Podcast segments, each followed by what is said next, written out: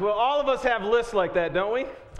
Lots of advice for people that we've had from our own experiences or things that we've studied or things that we've examined. I must admit, nobody has advice quite like Jack Handey, though. I mean, that guy has got his act together. But um, when we look at this, you guys, pretty much, it's part of the reason why we study history because some people have gone before us. And when they've gone before us, they have learned things. Don't ask me how I know. Well, the reason I know is because I've experienced it or because I have really examined this thing. I have really studied this. And I know this. That's why people write books. That's why we read them, right? Because we think that they've experienced something or they've learned something or they studied something, and somehow that's going to help us to have a better life. And so, but then there's this book here, this Bible. And the guy who writes this one, it's really not a guy, he says, not just have I experienced it or have I studied it? He goes, No, actually, I just, I am. I am. I am. And so it's not that I've studied it, I'm the one who created it. And so if we're going to look to somebody and say, hey, could you give me some advice on something or how should I live? This is the book that we want to look at. And so just, just to let you know, we're starting a brand new series today, and it's just called Take a Look at This. And uh, what it is, it's going to be five weeks where Andy and I are just going to be able to, to share with you some of the insights that we've had as we've opened this book and some of the really, really cool things like we feel like God is showing us. And um, as a church, one of the things that we realize um, is one of the critical components for us as a church body, any of you who are trying to really follow Jesus Christ, is that you too would have the incredible experience of being able to open up the Bible and actually engage with the one who knows you, who loves you, who knows the future for you, and whose will is good and pleasing and perfect in every single way. And he would actually want to reveal things to you. That you could open the Bible, and I think God would say to you, hey, take a look at this. Take a look at this. So, how we're going to start our, our, service today is I've asked uh, three people who I know very well um, who've uh, kind of who do this, who kind of t- on a regular basis spend time with God. They open up His Word. And just recently, I kind of went around with our staff meeting one day and said, "Hey, could you get, anybody just want to share some stuff that they've that they've gotten?" Uh, out of God's Word. And it was just a really cool moment. Um, and so I've asked Ryan uh, Coley to come on up here, and Eric Winter, and my wife, Susie, who, uh, so if you guys welcome them up to the stage here, real quick. Go ahead. Go to. All right. Hey. between you two? Uh, yeah, please. We had a rough morning. So, all right, excellent. So, uh, anyway, Ryan, you look great today. Um, why, why do you look so good? So, we just finished about two minutes ago our, our second annual Salt Lake mission trip with our students right here. Yeah. So, hey, you guys stand up. Everybody, everybody stand up. Everybody who's in the youth, give them a, give them a round of applause.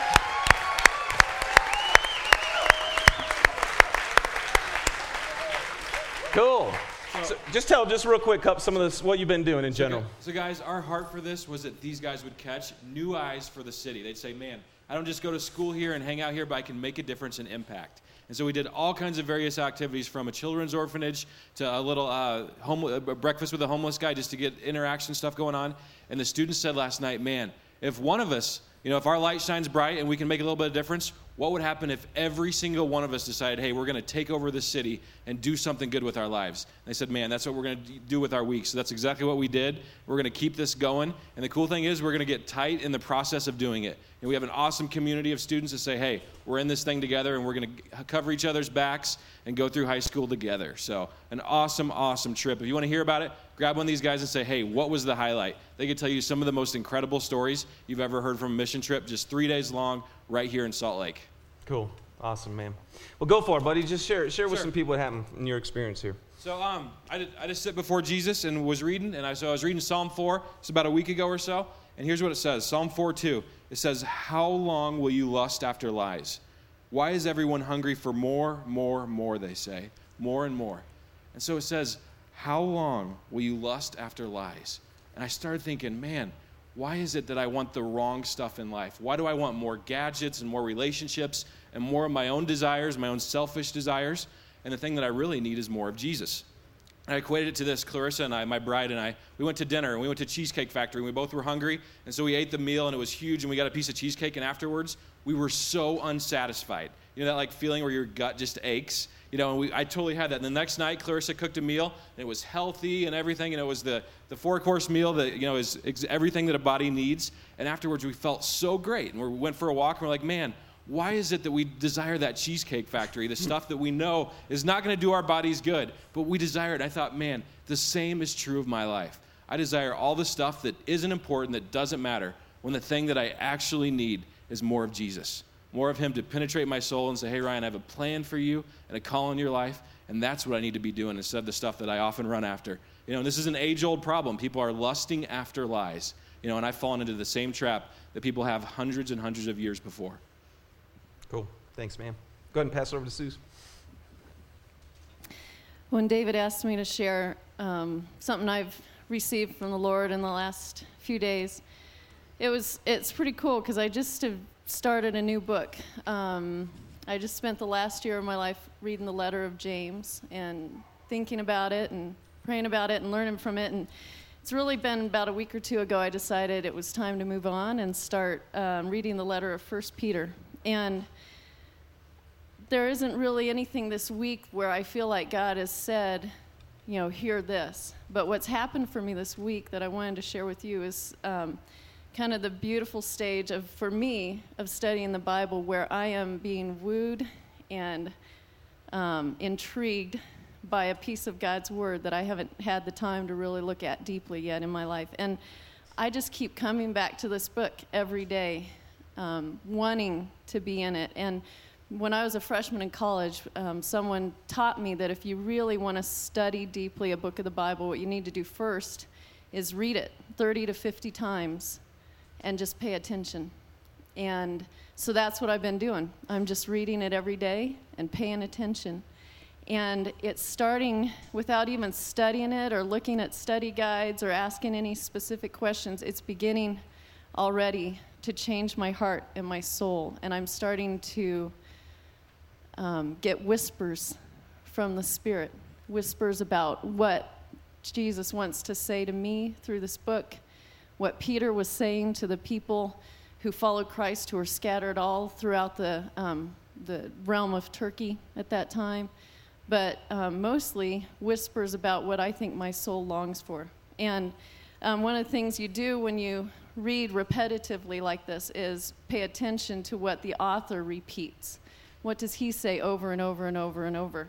And for those of you who know First Peter, it's a book written to people who were in deep suffering, who were losing their lives, who were losing loved ones, who were losing property um, because of being Christians. And um, the, Peter encourages them that what they have in Jesus will never be taken away. But what I've been surprised by, that that's not the only thing that uh, Peter repeats. Um, what I've been surprised by is the book is equally as much about being alive in a life that is purposeful and glorious and precious and can be lived without fear.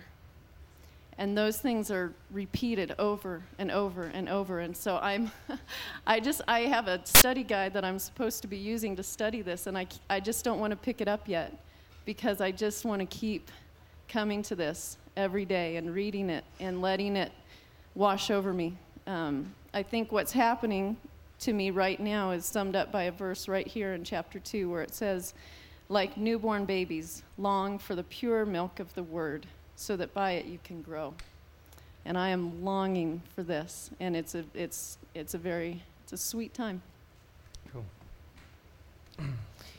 Well, for me, it's th- this. Uh, what I'm going to share today is more just kind of a way that, God's word has really been alive. Um, and uh, this last year uh, has been a challenging year in a lot of ways. And, and, and, my personality is one that, that I like to, to do things, I like to control things. And uh, that's always been one of my issues uh, in my walk with God is sometimes I'm trying to, to take control and trying to figure it out on my own. And, and then I find myself uh, kind of struggling along the way, realizing, you know, it's not really about what I can do, but it's really what, what God can do in me and through me. And so there was a, a an evening where just just kind of life has been was challenging and, and, things that in my in my mind, whenever I, I, I, would lay down and go to sleep, you know, all of a sudden my mind would kick in, and, and, and then I wasn't sleeping, and or I'd wake up in the night and, and be thinking, and, and when those things happen, then usually the way my mind works is I start taking it to the extremes, and then start thinking about things that really there's no real reason that I should even be concerned with them, um, but but I was, and. Um,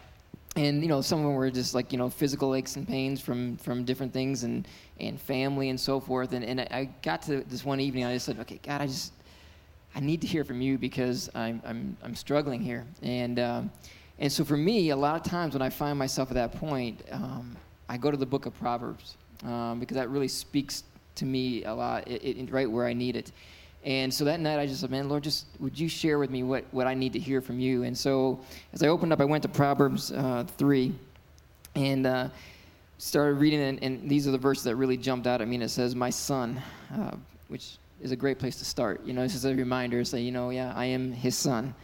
Um, preserve sound judgment and discernment. Do not let them uh, from your sight. They will be life to you, an ornament of grace to your neck.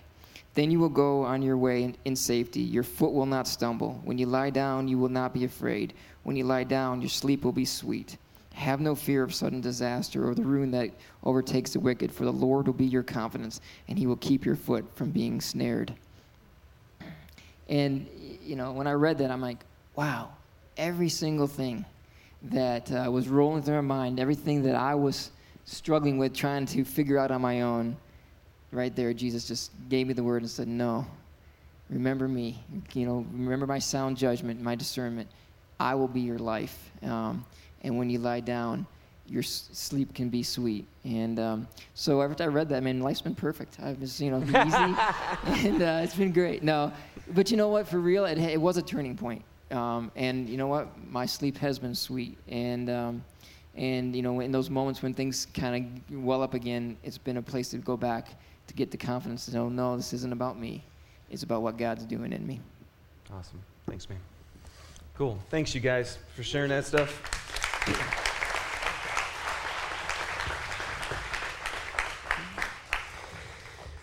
Again, I, I, can't tell you guys enough. It was, it was so cool. Um, just every once in a while, we do this as a staff or, or whatever, and Susan and I do it with each other all the time. We just say, So, what's, what's been going on? What's God speaking to you?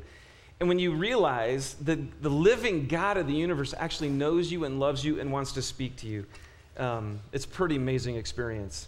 And I hope that all of you would just consider, again, diving in uh, to His Word, which is alive and active and, and, can minister to your heart. So here we go. So, what I want to share with you today is something that I read um, actually a few, uh, man, probably about a couple months ago. Uh, there's a group of us guys who get together on Thursday mornings, and we actually read the Bible separately and then we come together and we kind of share what, we, what we're getting out of this thing. And this was one of the uh, passages that we read. And um, because if the word, as the Bible says, is a lamp unto our feet, if it really is the truth, then it really is the guide for us in everything of the way we should do. And so when we come to the church, I mean, obviously this would be one component. You know, as, as the pastor of this church, what are we going to look like? What are we going to do? What are we going to be involved in? All that kind of stuff has to come from what God actually says about the church. And one of the things he says is, well, what is the church? He says it's the body of Christ. That's what the church is. When you, so, you guys, right now, all of you, any one of you is a part of it. If you've received Jesus Christ into your life and the Holy Spirit of God has now come in you, as Eric just said, and you're now a child of God, then what it says in 1 Corinthians 12 27, 27 is you are the body of Christ, and each one of you is a part of it. Every person reconciled to God and filled with the Spirit. So, what I want to share with you guys today is this. If that's you today, then what does that mean? If you've actually are sitting here today and you're saying, you know what, I've, I'm one of those. I've made a decision to follow Christ. Then what that means is that for you individually and for me individually, that my life should be like Christ.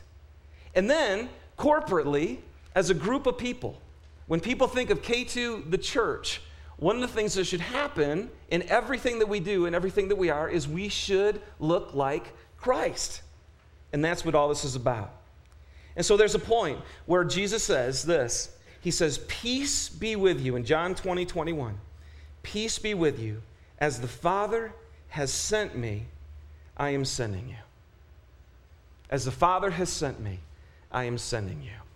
Now, as the body of Christ, and I love that analogy, I actually learned something uh, today, uh, actually, really early this morning. And that is when you pull a muscle, you know, in your leg, which I did recently playing fris- ultimate frisbee, when you pull a muscle in, the, in your leg, here's some Jack Handey advice for you. The last thing you want is to get a cramp in the muscle that you pulled at five in the morning. I mean, that was killing me. I don't know. You guys, you know, you get cramps in your leg? I mean, that's nasty. Have you ever had a cramp in your leg in the muscle that you pulled? I mean, that was, it was a whole new experience for me, a whole new level of pain, I might add. And so sometimes I think when we think about being the body of Christ, part of the, sometimes it just doesn't quite work right. because this morning that was just not right. And when Jesus Christ comes to us, you guys, what he says is, I know what's right. I know what's right. So, my question before we dive in here today is this is, is do you, do you want to know what's right for your life? And then, secondly, if you have made a decision to follow Christ, or if you're considering that, the question for us today is do you actually want to live like Him? Do you want to live like Him? And so, here at K2 the church, we have this little mantra that we use that we've said this is what we want to be like. We feel like this will encompass what it means to be the body of Christ and to be the church. And it's that we are going to be focused and we're going to be tight and we're going to be out there. And what I'm going to share with you today is a small little passage in, in John, or I'm sorry, in Mark chapter 1, starting with verse 35. And as, as we were sitting right back in that lobby on a Thursday morning, and I read this passage, once again, I felt like Jesus again revealed to me in his word Dave, this is what your life is supposed to be all about. And, Dave, this is what K2 the church is supposed to be all about. So, watch this. Let's look at this together. Because that's one of the things I do. You know, you can read the Word of God, but actually, what I try to do is watch. You know, like, like Susie would say, is pay attention. And especially when you're reading the life of Christ, you kind of watch him and see what he does and listen to what he says. Okay, so look at this. Very early in the morning, while it was still dark, Jesus got up and he left the house and he went off to a solitary place where he prayed. Simon and his companions went to look for him. And when they found him, they exclaimed, Everyone is looking for you. And Jesus replied, Let us go somewhere else, to the nearby villages, so I can preach there also. That is why I have come. So he traveled through Galilee, preaching in their synagogues and driving out demons. And a man with leprosy came to him, and he begged him on his knees, If you are willing, you can make me clean. And filled with compassion, Jesus reached out his hand and he touched the man. And then he said, I am willing. Be clean. And immediately the leprosy left him and he was cured. Now, um, I just want to pray here before we start, before I start diving through this whole passage. And, um, and would you just join me again, you guys? Again, why are we here today? Why did you come on this beautiful summer July morning to church? And part of it is, if you're like me, my hope and my prayer for today is that as we go through this thing, Jesus might be, open up your eyes and that he might open our eyes to the life that we're called to lead as those who say, Yes, I believe in Jesus Christ and I follow him and I'm part of the church. Okay? So let's, let's pray together. Father, I thank you so much who, for everyone who's here today. Um, we thank you that you are present with us today and that you love us and that every life in this room matters to you. God, that ever you've designed each person uniquely and specially for a purpose that you have for them. And part of that purpose, God, is that you've brought them at this time and at this place to be part of K2 the church. You have brought us together, even this morning. And God, now I'm just asking that you might just surprise us today and speak to us in a way that help us to see, God, what kind of life am I living? And what kind of life do you want us to live? And we just pray now that your word, which is alive and active, might come and penetrate into our hearts and send us out of this place, just as you, Father, sent Jesus. And we ask for it in your name. Amen. All right, here we go. So, verse 35. What's the first thing that we see about Jesus Christ? It says, very early in the morning, while it was still dark, Jesus got up, he left the house, and he went off to a solitary place where he prayed. So, if I'm going to be a follower of Jesus Christ and I'm going to imitate him, and again, that's what it meant to be a disciple, you guys. What it meant to be a disciple was I'm going to follow you so closely so that I can actually emulate your life. And for us today, if we're the body of Christ, which means therefore we look like Christ, we live the life that Christ lived. One of the things it said in Luke 5:16, not just in this story, but it says Jesus often withdrew to lonely places and he prayed. So, what we say here at K2 the church is if we're going to be like Christ, then we're going to be focused. Because Jesus Christ was absolutely focused. And the more you study him and the more you look at his life, the one thing you realize is that there really was one thing that Jesus Christ was all about while he walked this earth. And that is, he said, I am one with the Father. John 10 30, it says, I and the Father are one. You know what Jesus said all the time? He said, I am going to know your will, Father, and I'm going to do it. I'm going to know your will, and I'm going to do it. And one of the most amazing things to me about Jesus that has intrigued me for probably the last 10 years, that I'm trying to figure out how to live in my life, is when Jesus Christ said, I do absolutely nothing on my own. But whatever the Father tells me to do, I do. And again, can you guys stop and think? Think about how many things you do on your own. I mean, almost that's how we live. We're Americans, right? We can figure this thing out. We've been educated. I've got a mind, I've got a heart, I can go do things on my own. And yet, the one that we follow, who probably, if there ever was anybody who could do something on his own, never did. What did he do? He often withdrew to solitary, lonely places and he prayed because he wanted to know what his father wanted him to do. And then, whatever his father told him to do, he actually did it. Now, here's the interesting thing. Let's back up just a little bit in this book to Mark chapter 1, verse 9. The very first thing that we see about Jesus Christ when he enters the scene is this it says, At that time, Jesus came from Nazareth in Galilee, and he was baptized by John in the Jordan. And as Jesus was coming out of the water, he saw heaven being torn open and the Spirit descending on him like a dove. And a voice came from heaven You are my Son, whom I love, and with you I am well pleased. And when we look at this, you guys, the very first thing that we see about Jesus Christ when he enters the scene is he gets baptized. And what's that mean? Two things happen. The Spirit of God descends upon him, and he receives the blessing of his Father. He receives the blessing. You guys, it all restarts. If you guys have taken our crash course, which many of you have, if you're on our crash, remember this. Our very first value here at K2 the Church is receiving. if you're really going to live the life that God has for you, the first thing that has to happen is you got to receive. First of all, you need to receive His forgiveness for all of your sin, of which Jesus Christ died for on the cross. The second thing is you need to receive His Spirit so He actually can live inside you and empower you. And then the third thing, which I think is awesome, is Jesus received the blessing of His Father. I mean, God wants to bless you and tell you how awesome you are how much He loves you, how precious you are, and we need to receive those blessings. And so, actually, the other, and the other thing too is the first thing He did, which is so amazing, is that Jesus Christ got baptized. And, and I just, again, we're having a baptism that's coming up on August 9th. And, and, and again, if you are saying, yes, I have made a personal decision to follow Jesus Christ, and I believe in Him, and yet you haven't been baptized, then I would really want to encourage you that that step is a very important step of coming into the water just like Christ did. Now, you, you've, if you've already put your faith in Him, you've received Him, but this is the symbol. There's something about saying yes in front of everybody in the world. Yes, I belong to Him. Just like I got to do a wedding last night. It was so amazing, right? I mean, these two people are so in love with each other and they can't wait to stand in front of the whole rest of the world and say, This is the one that I'm living the rest of my life with. And that's what baptism is. It gives you a chance to publicly say, This is the one, and I've given him my life. And so I want to really encourage you to, again, if we're going to be focused on Christ and follow him, the first thing he does is get baptized.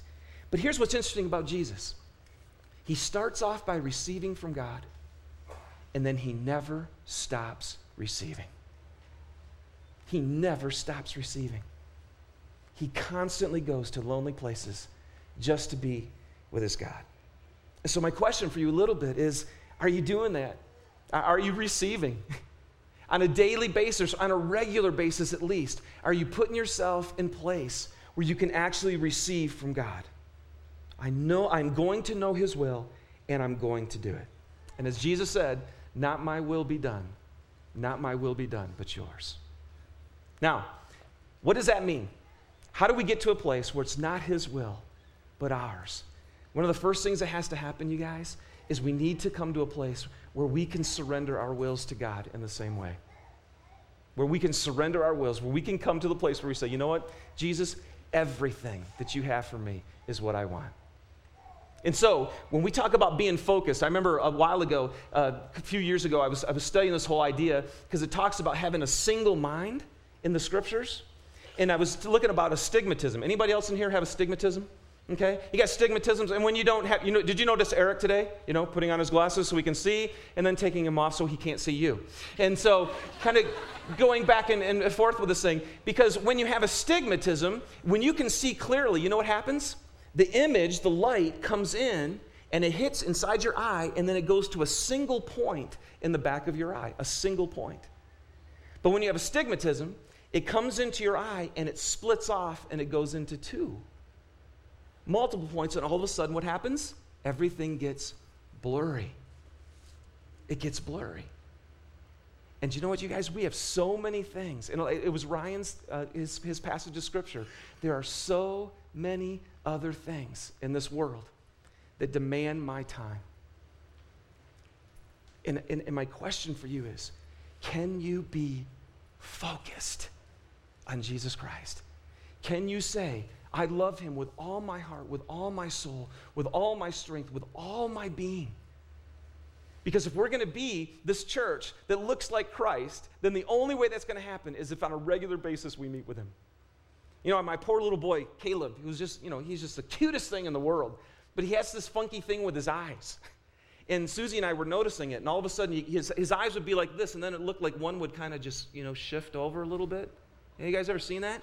So we took him to the op- optometrist or ophthalmologist or whatever, and he put this thing over his eye and he kept messing with it. And all of a sudden, Caleb was looking straight like this, and then his left eye went boing and totally looked over in this direction. You guys ever seen that? I mean, that is weird. In fact, it happened just this last week. I didn't tell you. We, we had some little friends over, and all of a sudden, uh, this girl goes, Oh, that's gross. yeah, because his eye was just boing. It just it takes off and it goes in the other direction. And I'm telling you, so what do we got to do? I mean, you know, we're watching this and we're, we're checking this out because that's not right. Somehow Caleb's eye is not supposed to be flipping over here, it's supposed to stay over here. And it's the perfect example for us. Us in this room right here will say, and many of you, if I asked you, you would raise your hand. You say, I am a follower of Jesus Christ. You know? And, and, you, and you're going through life and you got one eye on him, and you got one eye on all this other stuff. And you know what happens? It gets blurry. Your life gets unfocused. And you know what happens then? Slowly, you start to fade, and you start to fade, and you start to fade. And the next thing you know, you're not living the life that you want to live. And you don't even know how you got there. And I'm telling you, one of the things that has to happen, I cannot live the life that Christ has for me if I don't, on a regular basis, sit before Him and receive from Him. It is one of the most critical things that has to happen. It's one of the things that corrects this eye that's constantly looking at other things, is to bring it back in line and to have it focused on Christ. And so, you guys, so what do we do? We got a few things. How do we do this? Jesus was focused. I'm a follower of Christ. We're the body of Christ, which means we better be focused. So here's a couple things. At the beginning of the year, we uh, kind of introduced to you these journals. They're in the back right now, and they're called life journals. And we came up with this whole thing. This is what uh, the guys that I meet with on Thursday mornings, what we do. And it's kind of this inside, and there's, there's instructions. It can totally, because I, I, don't have time to get into it again. You could go back and listen to the, to the message if you need to, either on the web or, or grab a CD or whatever. But it's this, this whole idea, and it's, it's a, um, a guide for you. Because if you haven't really opened up the Bible and started to read it, I know it can be very intimidating and very just, oh, I don't get it, all that kind of stuff. But it's called SOAP. And it just means to read the scripture, to observe it, like Susie was talking about, just to, to pay attention, and then to apply it to your life, and then to pray about it. And, and it just will give you a journal of a way that you can do this. These are back in the, in the, at the bookstore. If you right now don't spend any time with God and with His Word, I can't encourage you enough to pick one of these up and start doing it. I started doing this when I was 22 years old. They didn't have fancy journals then. It was just some guy who helped me to do this. And by far, without question, the greatest thing that I've ever done in my life is to learn how to sit with God. Not read somebody else's book about sitting with God, not listening to me about how I sat with God, you sitting with God. I'm guarantee you it will change your life. It'll be the most amazing thing that you could do. All right? So, the other thing is, though, we're going to be focused as well. Every Tuesday morning, we gather together here as, as a group and we pray. Because as a church, we want to be in tune with God, and we meet here every Tuesday at 7:30. If you want to join us, you can do that. Next Sunday night, there's a, there's a chance that, uh, to, to gather together for prayer. Again, as a, as a community and as a church. How else are you guys going to stay focused? You know, and I, I say this all the time. It's like you come in here on a Sunday morning for an hour. And then I wish I would have counted how many there are in a week. And then all the rest of the hours of the week pull you like this. And I'm telling you, another thing that you need to do outside of your own time with God is get into one of our small groups to find a community of people that you can actually meet with during the week to encourage you and to support you as you go through this journey. And we have a lot more stuff coming up as well that I'm not going to tell you until the fall, okay? But about different ways that we can help you to be focused. Because here's what it is, you guys to have reckless faith in Jesus Christ means, well, I want to know exactly what you want to do with my life. And then when I find out what it is, I'm going to do it. And could you sit here today, this morning, and say, That's me? That's me. I'm doing everything I can to hear from God, and I'm following Him with everything that I've got. And if you would say, I'm a follower of Christ, but that's not a part of your life, then maybe this morning is a day to say, you know what? I need a correction. I need a correction. I want to live the life that Christ has for me. All right? So there you go. The first thing that hit me when I read this is look at Christ. He had to go to solitary places and be with his Father because he wanted to do whatever he wanted to do. So I got to do the same thing. All right? So we're focused. The very next verse says this. So he's out there and he's praying in a solitary place, and verse 36 says that Simon and his companions went to look for him. So I just sat there, and, I, and, and, again, these are, these are small little things, but I just thought the very first, the next thing is, he's out there alone, and the first thing that happens is people go look for him. Now, what's interesting is right after Jesus was baptized, you know what happened? The very first thing that happened is he was led into the desert to be tempted by the devil. So if you really want to follow Christ, isn't that awesome? You'll be tempted in the desert, and you can be tempted by the devil. Anybody want to sign up? Be awesome.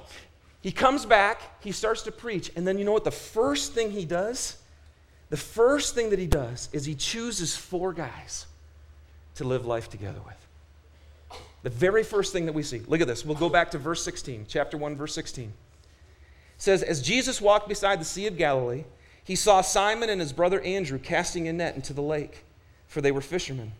Come follow me, Jesus said, and I will make you fishers of men. And at once they left their nets and they followed him.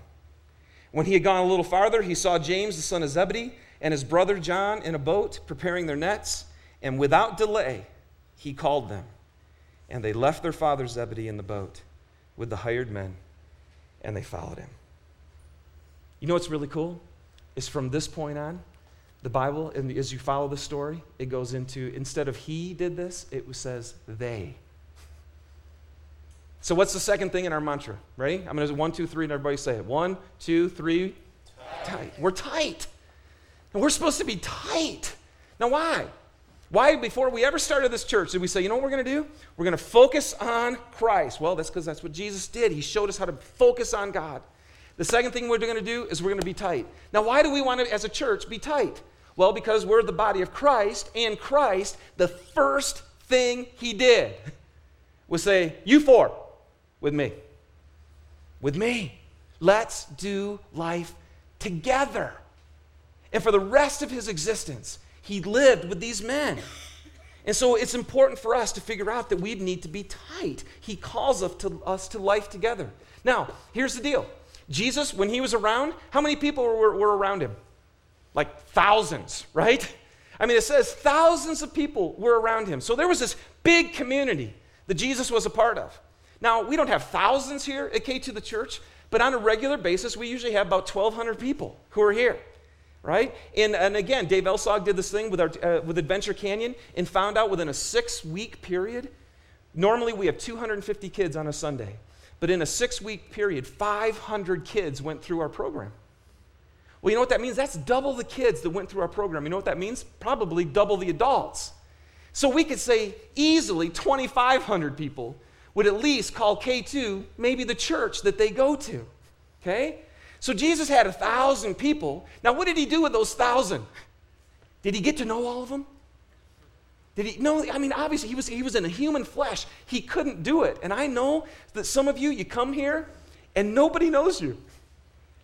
You're part of the thousand, but nobody knows your name, nobody knows your story, nobody knows your passion, and nobody knows your dreams. You know what's interesting? Dave Elsog also shared another thing with us, some study he found, that literally, apparently, no matter what size the group, you can only know 70 names. Only 70 names. Doesn't matter if there's 10,000 people in your church or 70 people in your church, you're going to know 70 people. And they've done years of study on this, so we were just going, we were taking that. But you know what's interesting? In Luke, it says that Jesus appointed 72. So he's a little better because he knew two more people than the rest of us, so we, we can figure out. But but it, and it, what was interesting is he took 72 people and he appointed them. So there was this other larger community that Jesus knew them. But then you guys know, right? How many guys did he have? He had 12. He had 12. The 12 disciples, the 12 apostles that followed him around. And when we talk about getting into our small groups of people, a place where you actually are known, where you belong, where people can know you. That's partly why we do these communities, because it's critical. Even Christ, God in the flesh, could really hang out with 12 people. And so it's critical if we're going to be followers of Christ, right? If you're a disciple of Christ right now, and you're only a part of the thousand, or maybe you know 70 people here, and yet you haven't got yet to the place where you're hanging out with 12 then, then this might be an area of correction for you to say, man, where, where, yeah, where do I, who do I belong with? Then, you know what's so cool about Jesus, though? He also went more intimate than that, didn't he? He had 12, but then what did he have? He had Peter, James, and John. When you follow the life of Christ, he had three guys, the inner sanctum, who knew him really, really, really well. And we've talked here, and I'll just go ahead and confess about running partners, about having people in your life who really know you. And this is one of the areas, just to help you know, this next year, that we, we I think we cast vision well on, on running partners. I still hear people talking about running partners. Some people will say, so and so is my running partner. But I also know that some of you heard about it, maybe got excited about it, and then we didn't do a great job at equipping you with what that means and how you're going to do it. And I want to let you right now, for the next six months, we are working really, really hard that if you do have someone in your life, that, you can actually be equipped to know how to live life with them. But I'm telling you guys, I have stuff in my life, don't you, that I don't want anybody to know. Anybody else got stuff like that? A bunch of liars. All of us. And you know what that stuff does inside us? It tears you apart and it weighs you down. There's something that God gave us, and it's this whole idea of getting it into the light, of having other guys or other women in your life, if you're a woman, who can love you in spite of who you are, who can know everything about you and still encourage you, who can hold you accountable to the life that you want to live. If we're going to be like Christ, what he did is he said, You guys, you're with me. You're with me. I need you. So here at K2, all over the map. Now, and I, and I know in this area, some of you in this room would say, dude, I, you won't believe the community I have in this place. These people are unbelievable. Some of you are sitting here today and you go, I think this place stinks. I've been coming here for months and years, and I haven't found it. And, and it, it, we're all over the map on this area. And I'll, I'll just be totally honest with you. It is a huge issue that we're going to work on hard this year.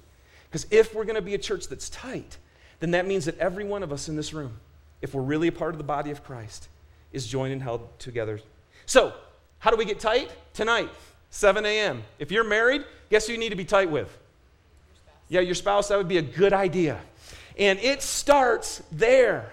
And right now, man, if you and your spouse are totally struggling or whatever, that's got to start with you two. Last week we spoke on marriage. You can get the CD or whatever, or listening to it on the web. And tonight we told you that we're going to do a marriage discussion. And so everyone's, everyone's welcome. Doesn't matter. You don't have to be married. You can learn about marriage if you're single. Anybody can come, but we're just going to meet right here. And depending on how many people are here, we'll either be in this area or back in the lobby. 7 p.m. We'd love to have you join us. So that's one thing we're doing to help you get tight with the most significant person in your life.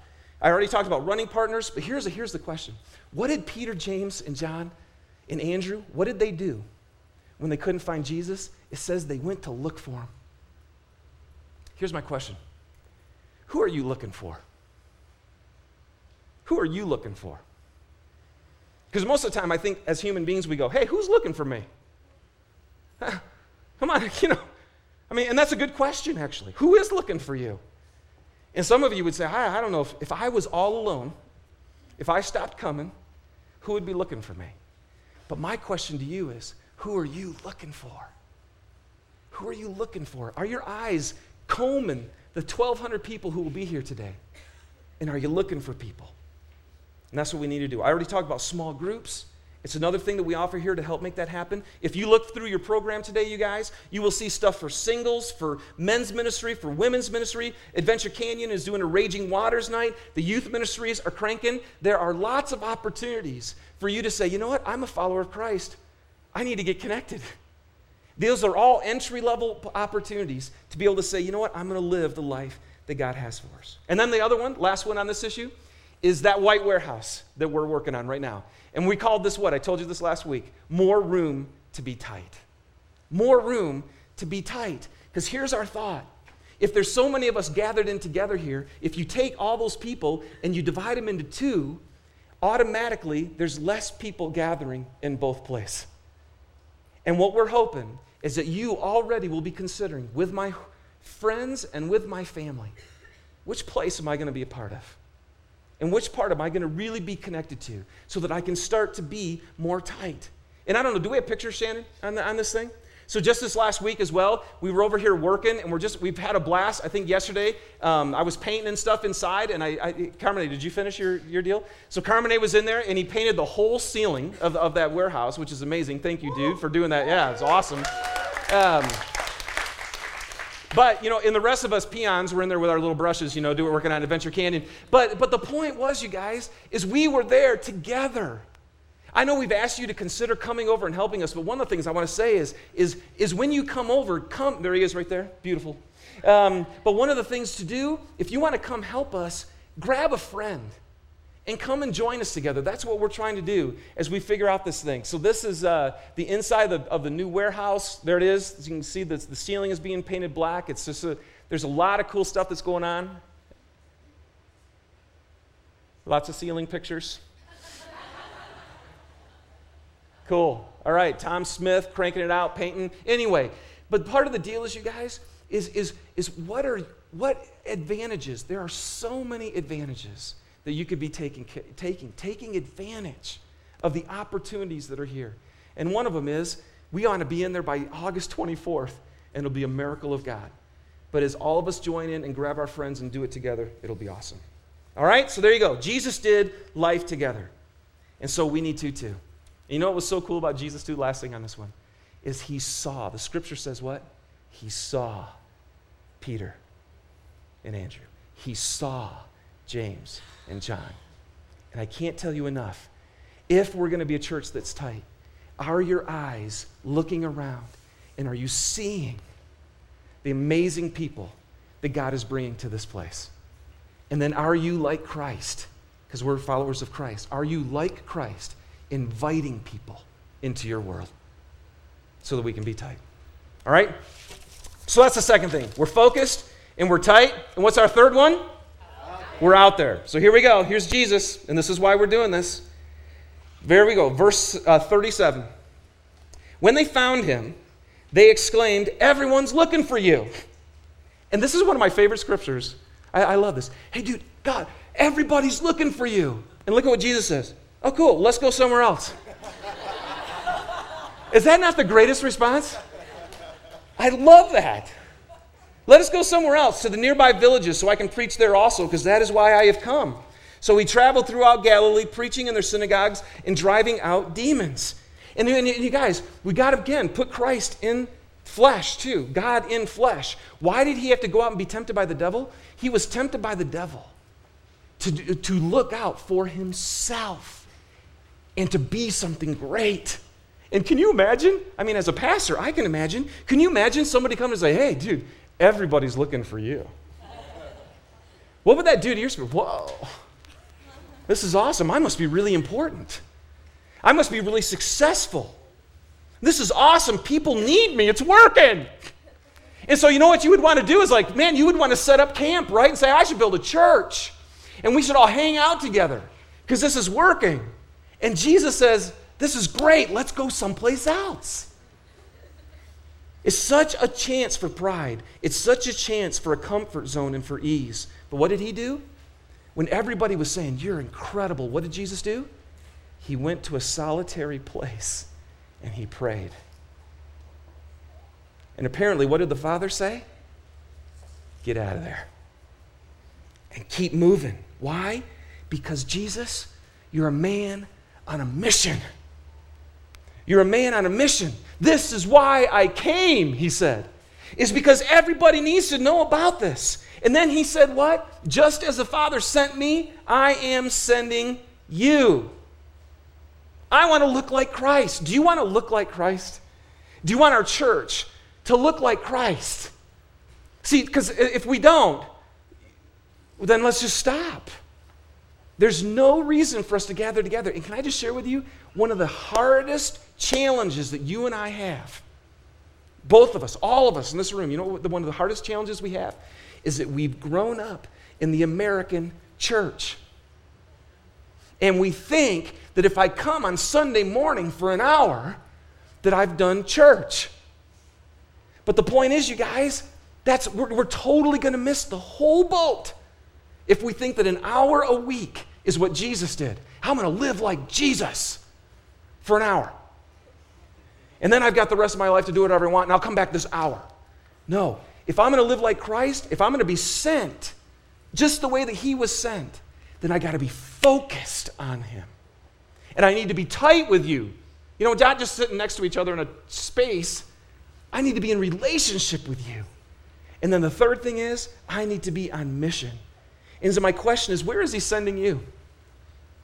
What's your Galilee? He went around Galilee. What's your Galilee? What's your sphere of influence? Where do you work? We talked about this earlier this year. Where do you live? And why do you live there? Why do you work where you work? Did you know it's not just to make money? Did you know that you live where you live? Not just because, you know, the market was at a decent place, I could afford that house and I liked it. No. Do you know that God is up there saying, listen, I'm sending you into your school? You guys, why do you go to the school that you go to? It's because He is saying, I'm sending you there. I'm on a mission. And I, if, I'm, if you've received Him, He's in a mission through you to your school and through you guys to your workplace, through me and my neighborhood. This is what it means to be focused, tight, and then out there. And so at K2, yes, why are we doing this white warehouse? Partly it's because we believe it will give us some tighter community, but at the same time, the reason we're doing it is because now we're going to have twice as many seats so that we can reach as many more people. And you know what we could do? We could look at K2 and go, man, has this been a great three years? This is it has. It's been awesome. What a neat church. You know, let's all just kind of hang out together.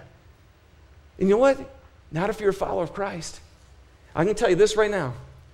We are going to work as hard as possible this year, number one, to help you know how to receive from God by yourself with your own Bible and in prayer. We're going to do everything we can. You know what else we're going to work really hard this year at? Is we are, we are cranking on this community issue. We are not satisfied at all with the community that we should be. And so we're going to work hard on that here.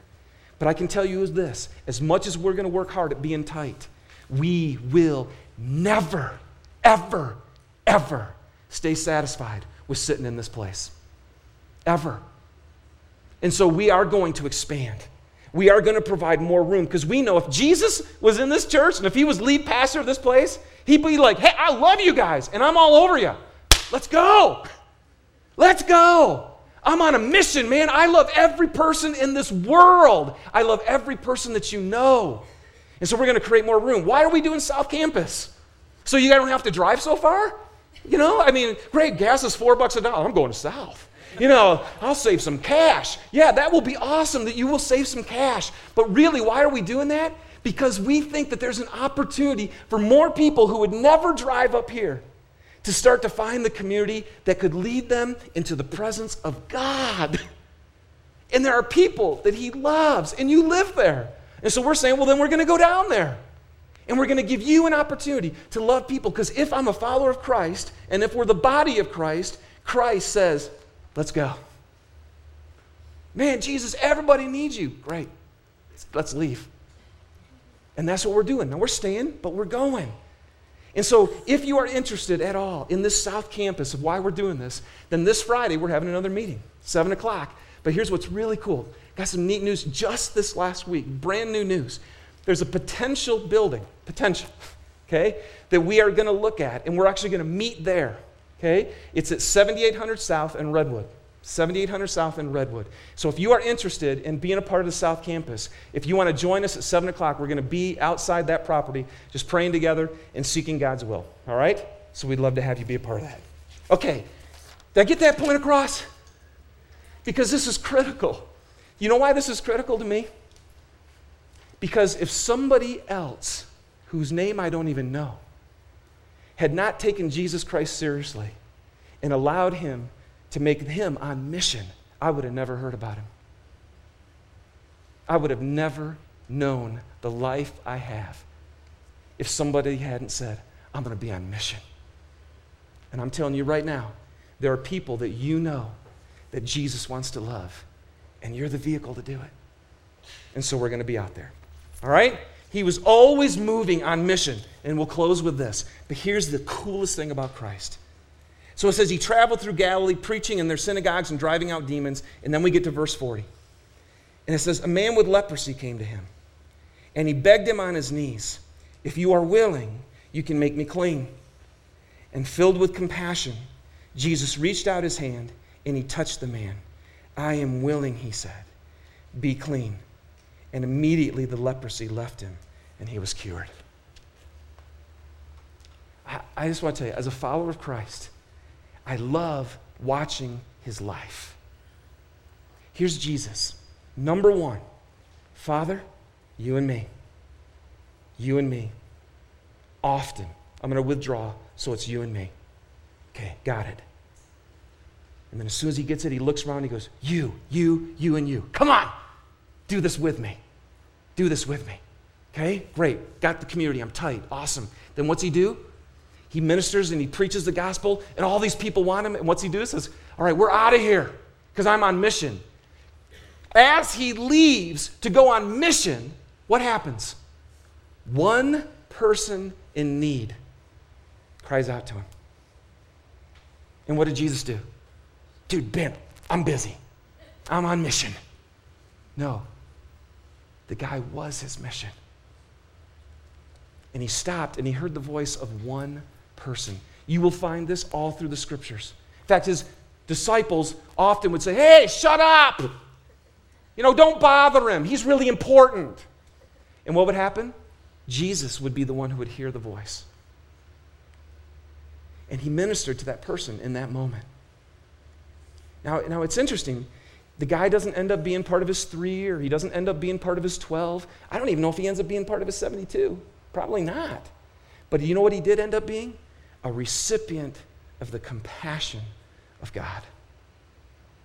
And so, the other part for us as a church, we knew when we started this thing, if we're going to look at all like Jesus, then we've got to be out there. That's what you guys just did.